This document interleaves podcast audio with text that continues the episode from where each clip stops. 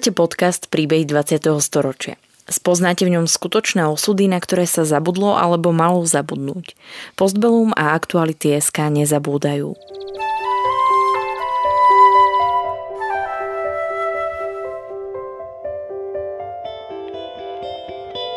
Vďaka konkrétnym príbehom sa dozviete, akým osudovým dilemám museli naši rodičia, starí rodičia, prarodičia čeliť. Postavení sme tak pred otázku, ako by sme sa v podobných situáciách zachovali my.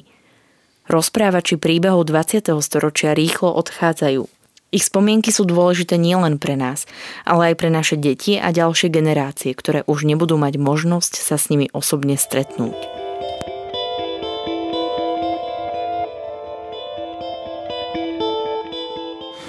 Narodil som sa v roku 1929 v decembri. Pochádzam z, robotníckej rodiny. Moja mamička bola domáca, otecko bol kuričom vo fabriky. Ešte vtedy sa kurilo s uhlím. Tak celý život bol kuričom, než sa dostal do Jachimova na 3 roky. František Vacula zažil ako bratislavčan okupáciu Petržalky a teror gardistov na vlastnej koži. Po vojne celú rodinu ako Maďarov vysťahovali na Moravu. Po príchode domov jeho otec odmietol podpísať prehlásenie, že je Slovák, za čo si vyslúžil väzenie a prácu v Jachimovských baniach. Aj sám František bol uväznený po pokuse prekročiť hranice a následne ho čakala neľudská drina v pomocných technických práporoch.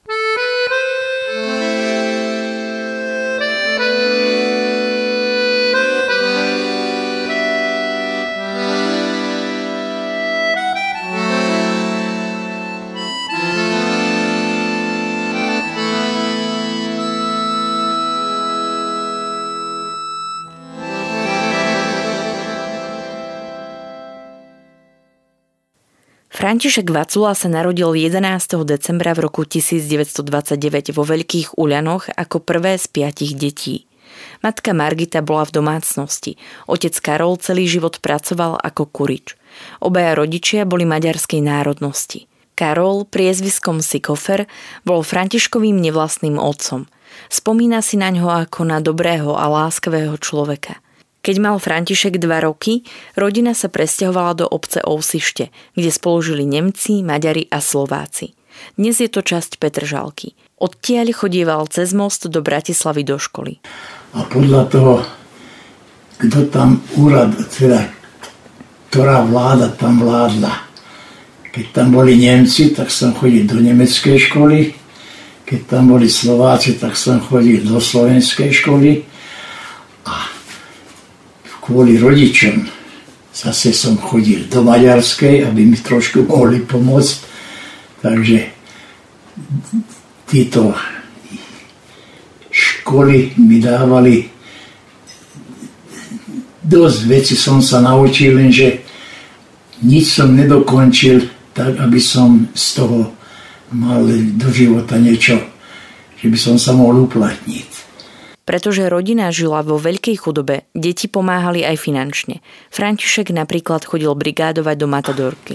Tam ešte som nemal ani 16 rokov a už som robil v Matadorke. Pri... Lisoval som gumové podrážky, pri lisi som bol. A to bola veľmi ťažká robota, ale mladý som bol, aspoň bol rád, že som dostal robotu. A mohol som rodičom pomáhať.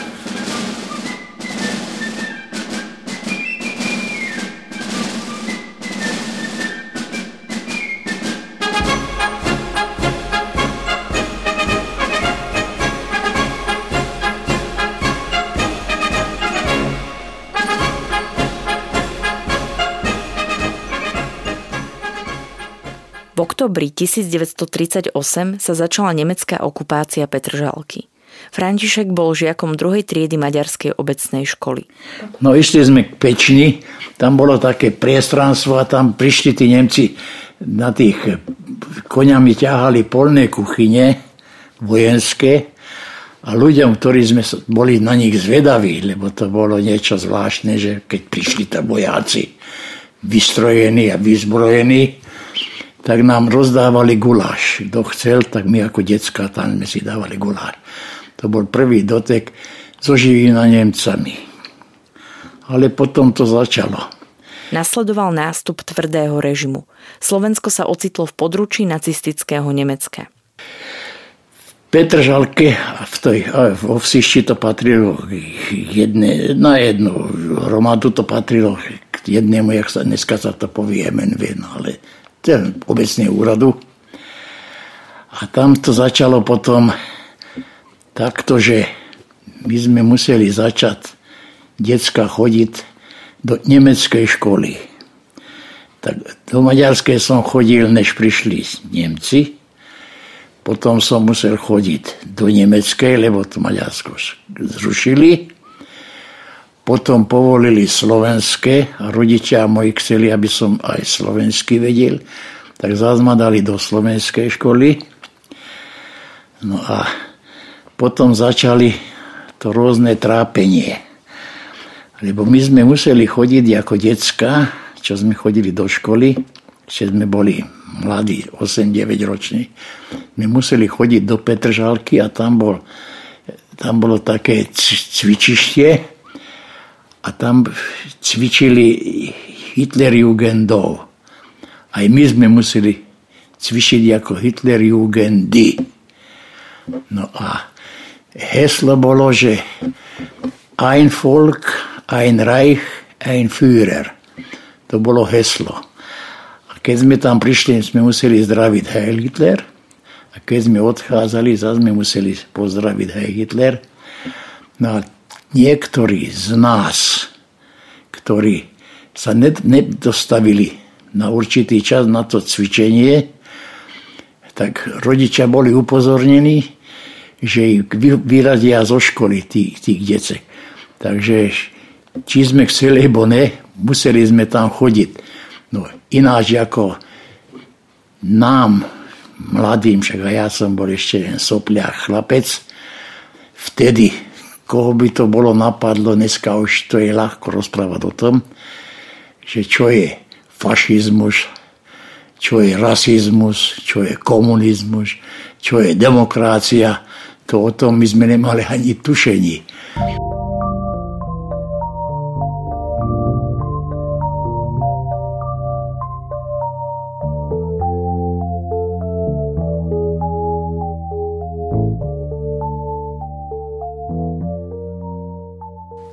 Vyzeralo tak, že my musíme tých Nemcov mať rádi a to, tak, takým spôsobom nás učili, že naša vlast a naši rodičia, že to sú Nemci.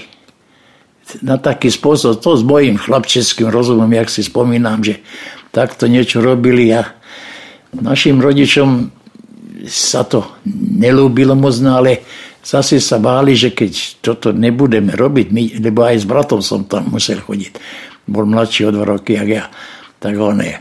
Takže nás vyhodia zo školy. Keďže rodina mala slovenské občianstvo, musela sa z okupovaného Ousišťa vysťahovať do Bratislavy a neskôr do podunajských biskupíc. Uzatvorený Bratislavský most sa načas stal štátnou hranicou. Z Petržalskej strany ho strážili Nemci, z Bratislavskej Slováci. A predtým, než nás vysťahovali z toho Prespurgu, oni z, tej, z, tohoto, z Ovsišťa, tak otec chodil do Bratislavy, do roboty, on bol ako kurič v Bratislave.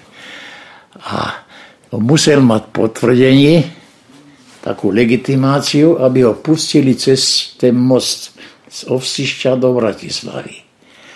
Takže to bolo niečo zvláštne.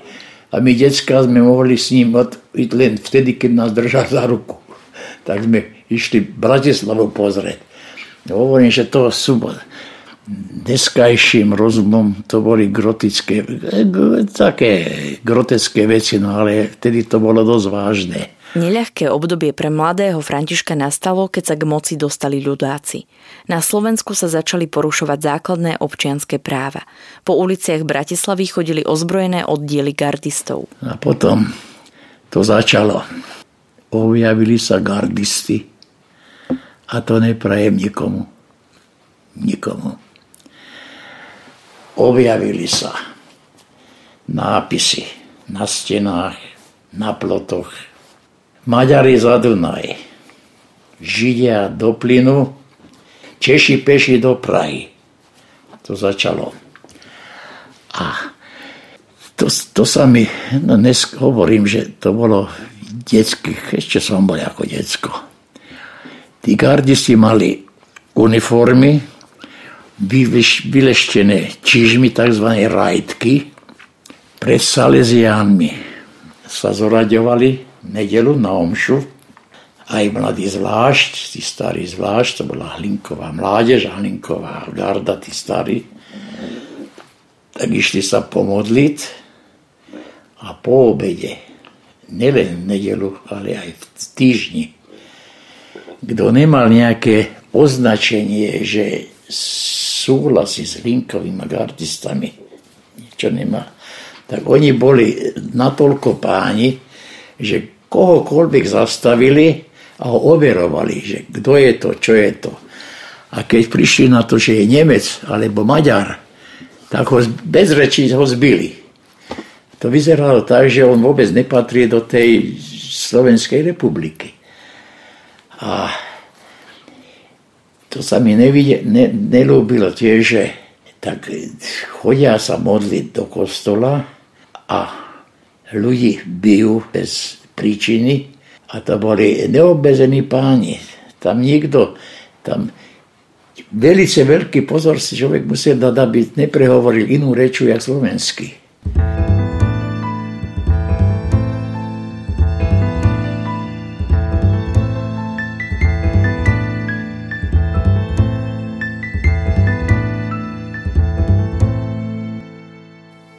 František s kamarátmi intenzívne sledovali pohyby vojsk prechádzajúcich cez Bratislavu. Mladí chlapci videli, ako sa v Bratislave a okolí začalo strieľať. Pri ústupe vojsk v Bratislave pozorovali voľmi ťahané delá maďarských a nemeckých vojakov.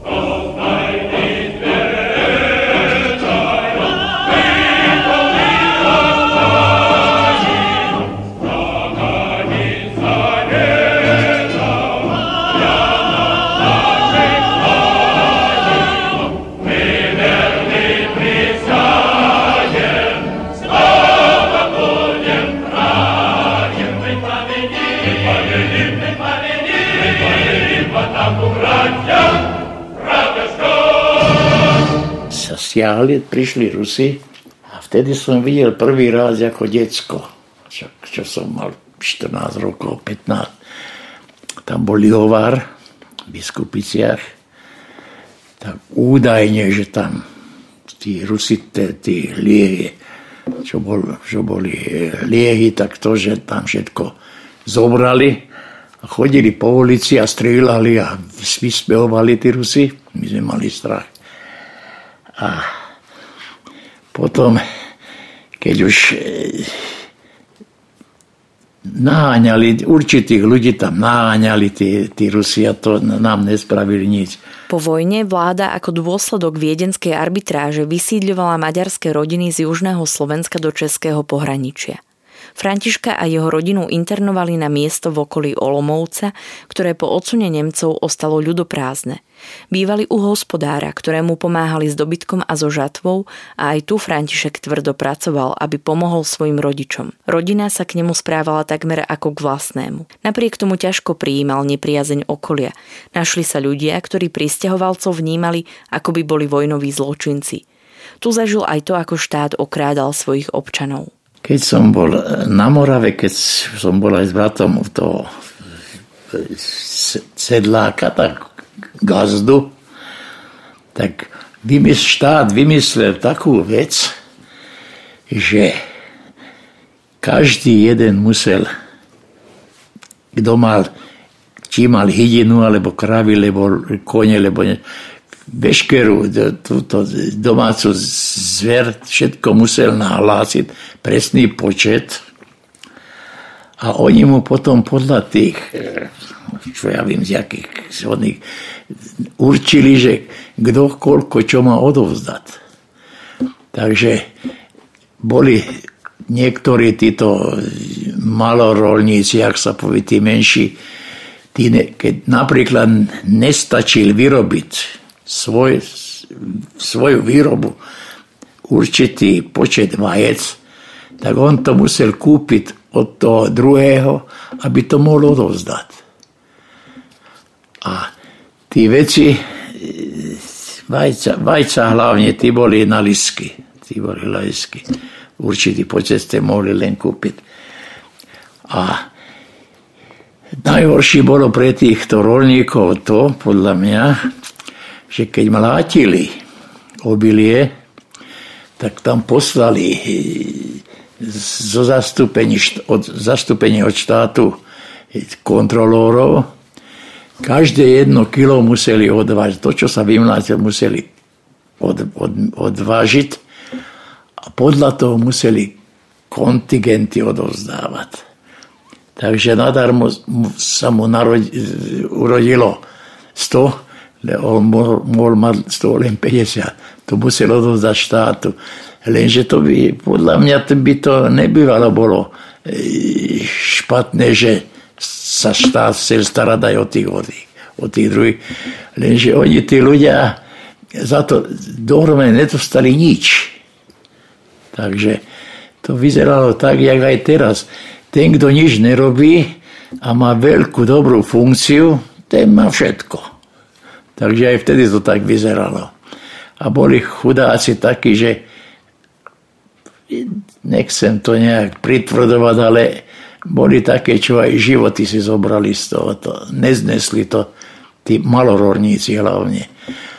No a tých fabrikantov, tých zrichtovali úplne to.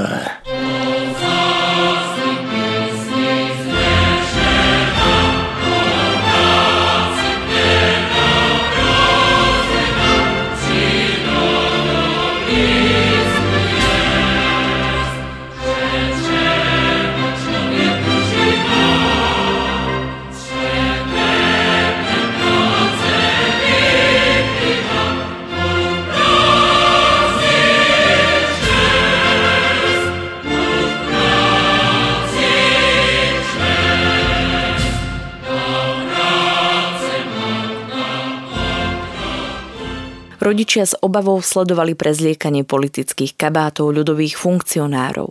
Podľa pamätníka demokracia so sebou priniesla prienik ľudákov do neskorších vlád až do prítomnosti. Podľa všetkého o rozprávaní našich rodičov sa udialo to, že čo boli tie najhrdinov, najväčšie hrdiny, e, tí gardisti, tak tí sa pomaličky preorientovali za komunistov. Takže oni vládli aj za Tisa a potom začali potichučku medzi komunistami vládnuť aj za Gotwalda a za tých. Takže a ja si myslím, že z tých komunistov, čo boli praví komunisti, aj tí Hlinko, teda tí gardisti.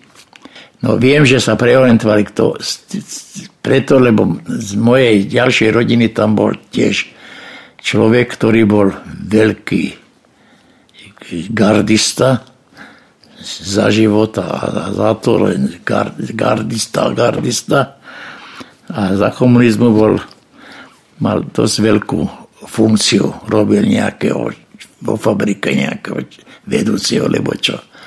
Potom, keď prišla tá demokrácia, naša, čo aj teraz je, tak tí gardisto-komunisti sa preorientovali, môžem kľudne prehlásiť, že aj do, do tej vlády, čo je, teda veškeré, nelen poslanci, lebo čo, veškerý títo vedúci, to, to všetko väčšinou pochádza z tých, z tých eh, starých gardiak sa povie, lebo oni mali také eh, finančné možnosti, že oni mohli získať rôzne papiere a všetko, lebo gardistovi nebol problém získať papier, lebo mal z čoho financovať, že bol partizánom. Takže aj dneska, keď sa na to pozerám, je mi z toho smutno.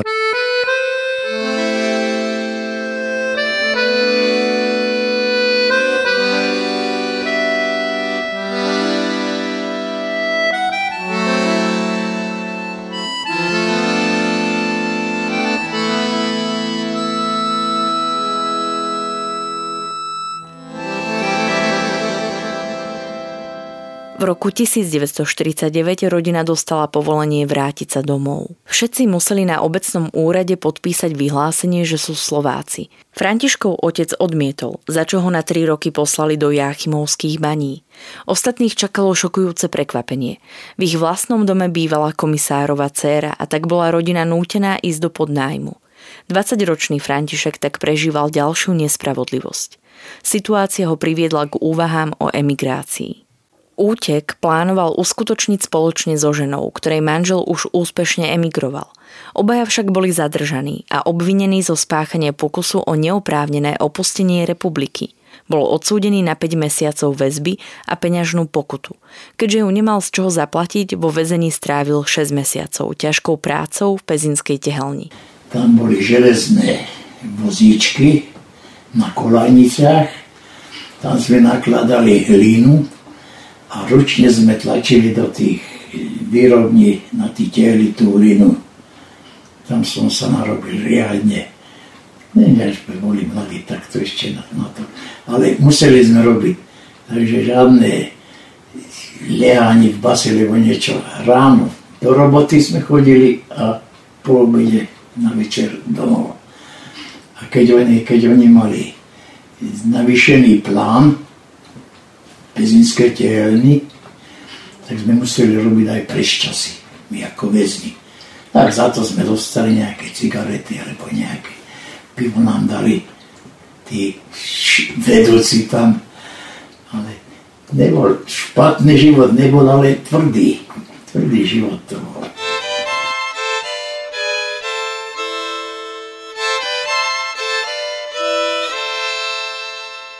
V justičnom paláci boli v rovnakom čase väznení aj ľudácky podpredseda vlády a neskôr minister obrany Alexander Mach, legendárny partizánsky veliteľ William Žingor, ktorého vo vykonštruovanom procese popravili v roku 1950 a kazateľ z Blumentálskeho kostola. Do prípadu Žingor chceli Františka vyšetrovatelia viackrát zatiahnuť. Nakoniec však zistili, že s prípadom nemá nič spoločné. Keď som bol vo vezení v Bratislave justičnom palácu, tam sme museli chodiť e, na prechádzky, tam bol veľký dvor, bolo nás aj 60-70 nás bolo. Sme museli chodiť do, kolem dokola, jeden za druhým, bez rečí, vôbec sme sa nesmieli, rozprávať. Tam bol jeden z nás, väzeň, ktorý mal také polen rozžavené a ten nám zapaloval cigarety, to, čo sme fajčili. A tam som sa dozvedel z, potom z tých starších väzňov, čo už boli prede mnou väzenia to, že údajne medzi nama v tom kruhu, že chodí aj Šaňo Mach, to som vôbec tedy nevedel, kto to je, čo to je, že pán Farár tam chodí s nama z, z Blumentárskeho kostola, kostola z Bratislavy a týchto ľudia som nevedel. A spomínali tam stále Neviem presne, či sa volal Žingor alebo Žingora. A o týchto ľudia som nevedel, že čo sú to zač. Až potom, keď som sa dostal z basy a som sa trošku vyrastol z toho všetkého, tak som zistil, že Šaňomach mal nejakú veľkú funkciu za slovenského štátu. Pán Bezdek Farár toho kvôli náboženstvu preháňali, jak sa povie. A ten Žingor mňa chceli s ním nejak spojiť, lebo stále sa ma vypýtovali na toho Žingoru, lebo Žingor. A to som vôbec nevedel a do dnešného ani neviem, kto to bol. Lenže bol tam spomínaný ako niečo zvláštne medzi nama. V roku 1950 sa František Vacula oženil a o rok neskôr dostal povolávací rozkaz z útvaru pomocného technického práporu v Svatej Dobrotivej v Čechách ako politicky nespoľahlivá osoba. Títo tzv. petepáci vykonávali najťažšie fyzické práce v náročných životných podmienkach, čelili zlému zaobchádzaniu a ponižovaniu zo strany veliteľstva. Tak sme, ja som osobne narukoval do obce Sveta Dobrotina, to je v Čechách, niekde v západných Čechách, to je, neviem presne, kde to je. Tam sme dostali taký rýchly výcvik, dostali sme staré nejaké obnotené uniformy, neviem, či to bolo ponievcov, lebo neviem čo. rôzne baganže, všetko tam sme fasovali a nemohol som si prispôsobovať, že to mi pasuje, lebo nepasuje. Dali, hotovo. A potom tam odtiaľ tam boli chvíľku, potom nás dali na hrad Dečín v Čechách. A v Dečíne na tom hrade sme dostávali, neviem prečo, keď sme boli bez zbrane. Keď tam, na, tam sme robili s nama robili výcvik, a sme pochodovali, museli sme spievať ruské písne, po rusky spievať a nechápali sme, že prečo máme pochodovať a to, keď, keď už sme vedeli, že pôjdeme robiť na letiska, že pôjdeme robiť na letiska. Lebo my sme boli, to bola PTP e, e, rota 60, a my sme platili pod České Bojovice. PTP 60. Náš veliteľ bol Jaroslav Štafa, kapitán to bol milý človek ináč. A robili s nama také pochody, že tí vojenské topánky, čo sme dostali, to boli, to boli bagánče sa tomu hovorilo, sme dostali. Tak keď sme robili väčšie pochody, to kto to nezažil, to nevie si predstaviť, čo to je, keď začne petu tlačiť. Tam boli takí kamarádi moji niektorí, že aj odpadli, také plusgery dostali, že aj odpadli a uličku dostali. A potom nás cvičili, cvičili, stále bez zbrane. Po nás doraznili, že aby ste si nemysleli, že dostanete aj zbraň, ale vy ste vojáci, ktorí musíte tú republiku budovať ináč. Proti sme, proti štátnici a budovať republiku. To už nám tí poskoky tam dávali na vedomí. Nasledovali ťažké chvíle. Najhoršie to bolo v Líňach pri Plzni, kde sa plánovala výstavba letiska. Ubytovali ich v starých maringotkách bez ohľadu na to, aké bolo ročné obdobie. Jedni budovali základy pre drevené baraky, ďalší stavali koľajnice pre vagóny. Keď dokončili baraky, ubytovali ich tam po 14 v jednej miestnosti. Raz do týždňa ich odviezli k baníkom, aby sa mohli umyť v teplej vode – Neskôr vykladali vagóny s makadamom, teda drveným kameňom potrebným na stavbu ciest. Keď prišli mrazy, najprv bolo treba zmes rozbiť krompáčmi. Keď máme, co sme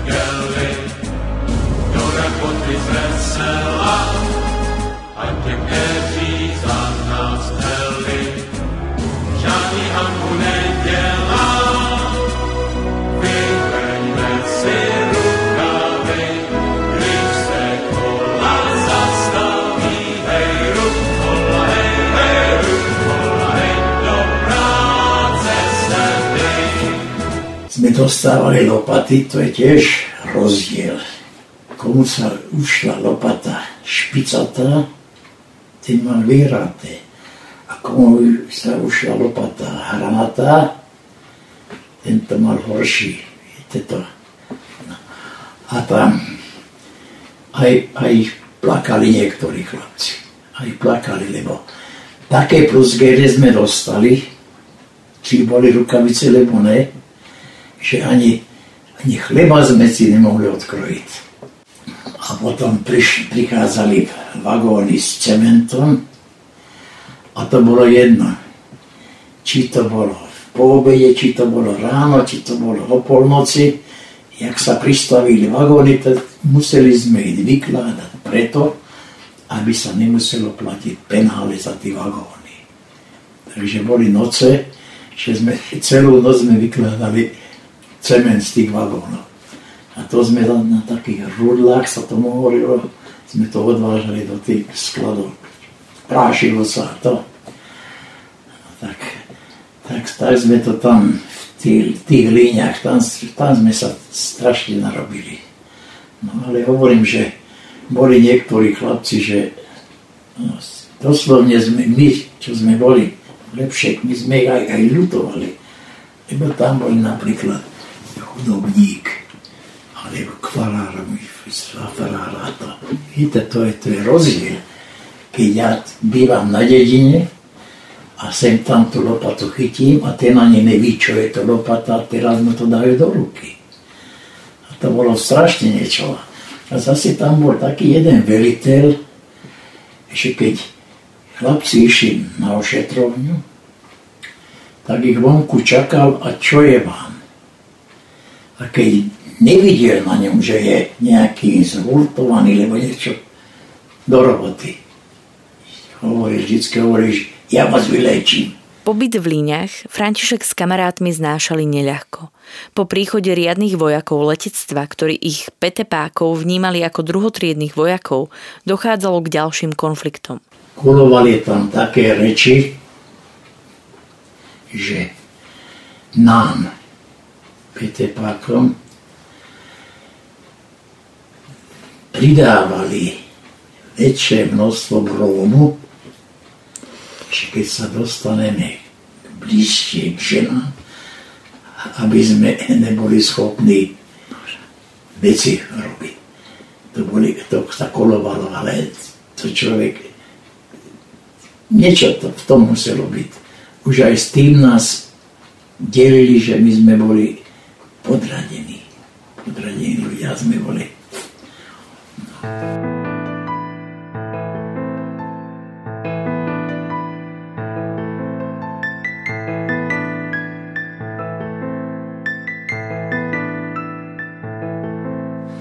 to boli tam medzi nama takí kamarádi, ktorí v živote nikomu nič nespravili.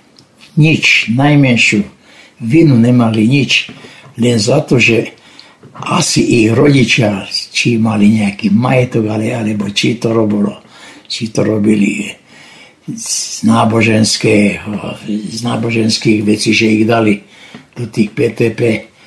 Takže to boli chudáci skutočne, že nechceli sme veriť aj na tých izbách, keď sme rozprávali, že, že prečo nám toto, toto robia. A medzi tým ešte aj to bolo najhoršie, že sa objavili také reči, že my keď toto tu dokončíme, tak nás berú do Ruska. Petepákov. A viete si predstaviť, jak sme sa cítili také reči sa objavili.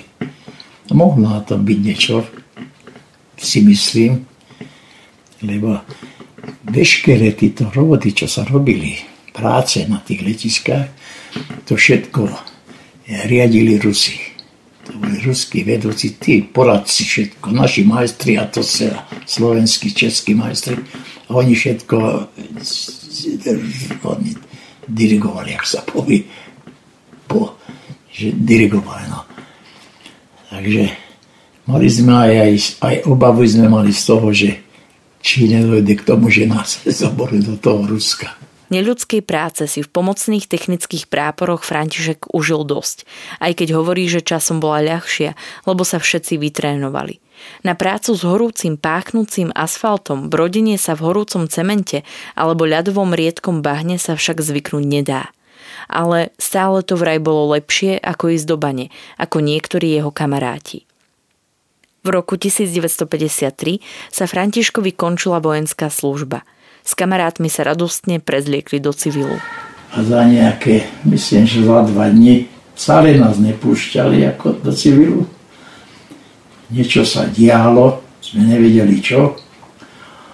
A naraz prišiel rozkaz vrátiť sa do skladov vyfasovať šaty vojenské ďalej, že sa niečo deje s Koreou, sme, sme nevedeli čo, tak sme sa museli prezliesť a dali nám 8 mesiacov naviac sme slúžili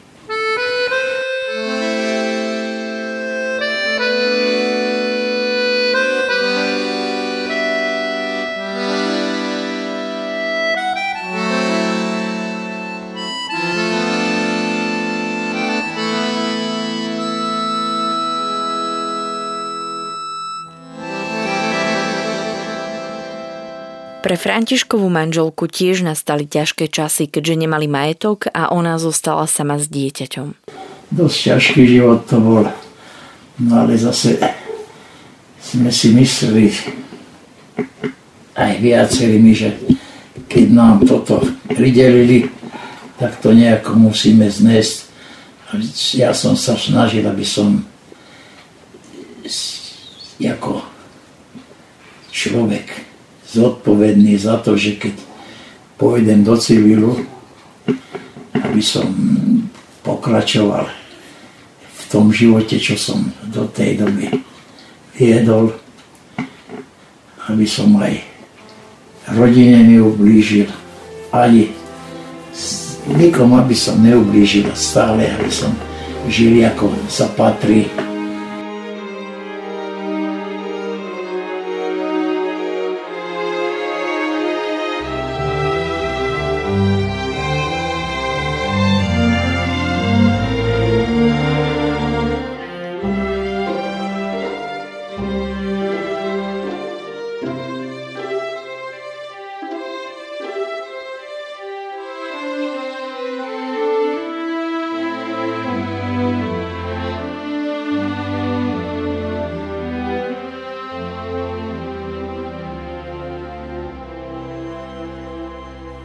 Po návrate z vojenskej služby František pracoval ako vodič nákladnej dopravy a od roku 1960 v ČSAD.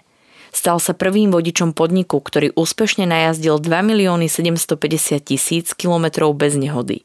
Je presvedčený, že okrem dodržiavania predpisov je dôležité najmä to, aby ľudia nestrácali cit – Pravidelne poukazoval na neochotu vodičov voči cestujúcim, vyjadroval sa k bezpečnosti a technickému stavu vozidiel, pôsobil ako poradca odborníkov z výroby vozidiel. 4160 rázy som bol z Bratislavy v Banskej Bystrici s autobusom.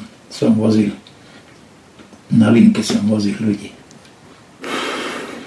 Spravil som na autobuse 2 milión 750 tisíc kilometrov vedených kilometrov, nenapísaných, ale vedených kilometrov bez nehody. Počas vojny v bývalej Juhoslávii v roku 1991 sa zúčastnil cesty do Osieku, odkiaľ v autobusoch oblepených vlajkami Červeného kríža dopravili 130 detí do Zotavovne na Slovensku.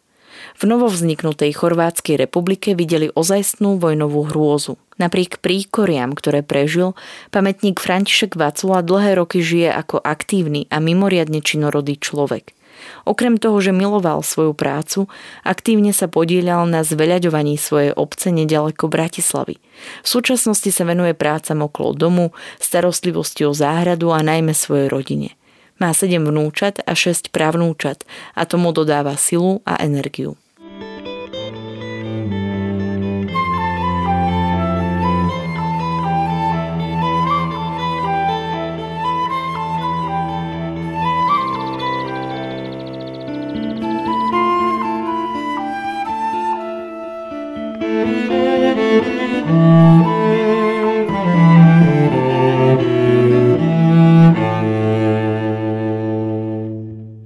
Františka Vaculu nahrala a spracovala Eva McDaniel. Príbehy 20. storočia v Postbelom zaznamenávame, aby sme o ne neprišli, aj keď tu už s nami ich rozprávači nebudú. Aby sme nezabudli na hrôzy, ktorým boli vystavení. História dnes býva často spochybňovaná a pre mnohých je neznáma. Podporte našu prácu aj vy pravidelným finančným príspevkom na www.postbellum.sk. Ďakujeme. Podcastom vás prevádzala Sandra Polovková a spolupracoval na ňom Marian Jaslovský.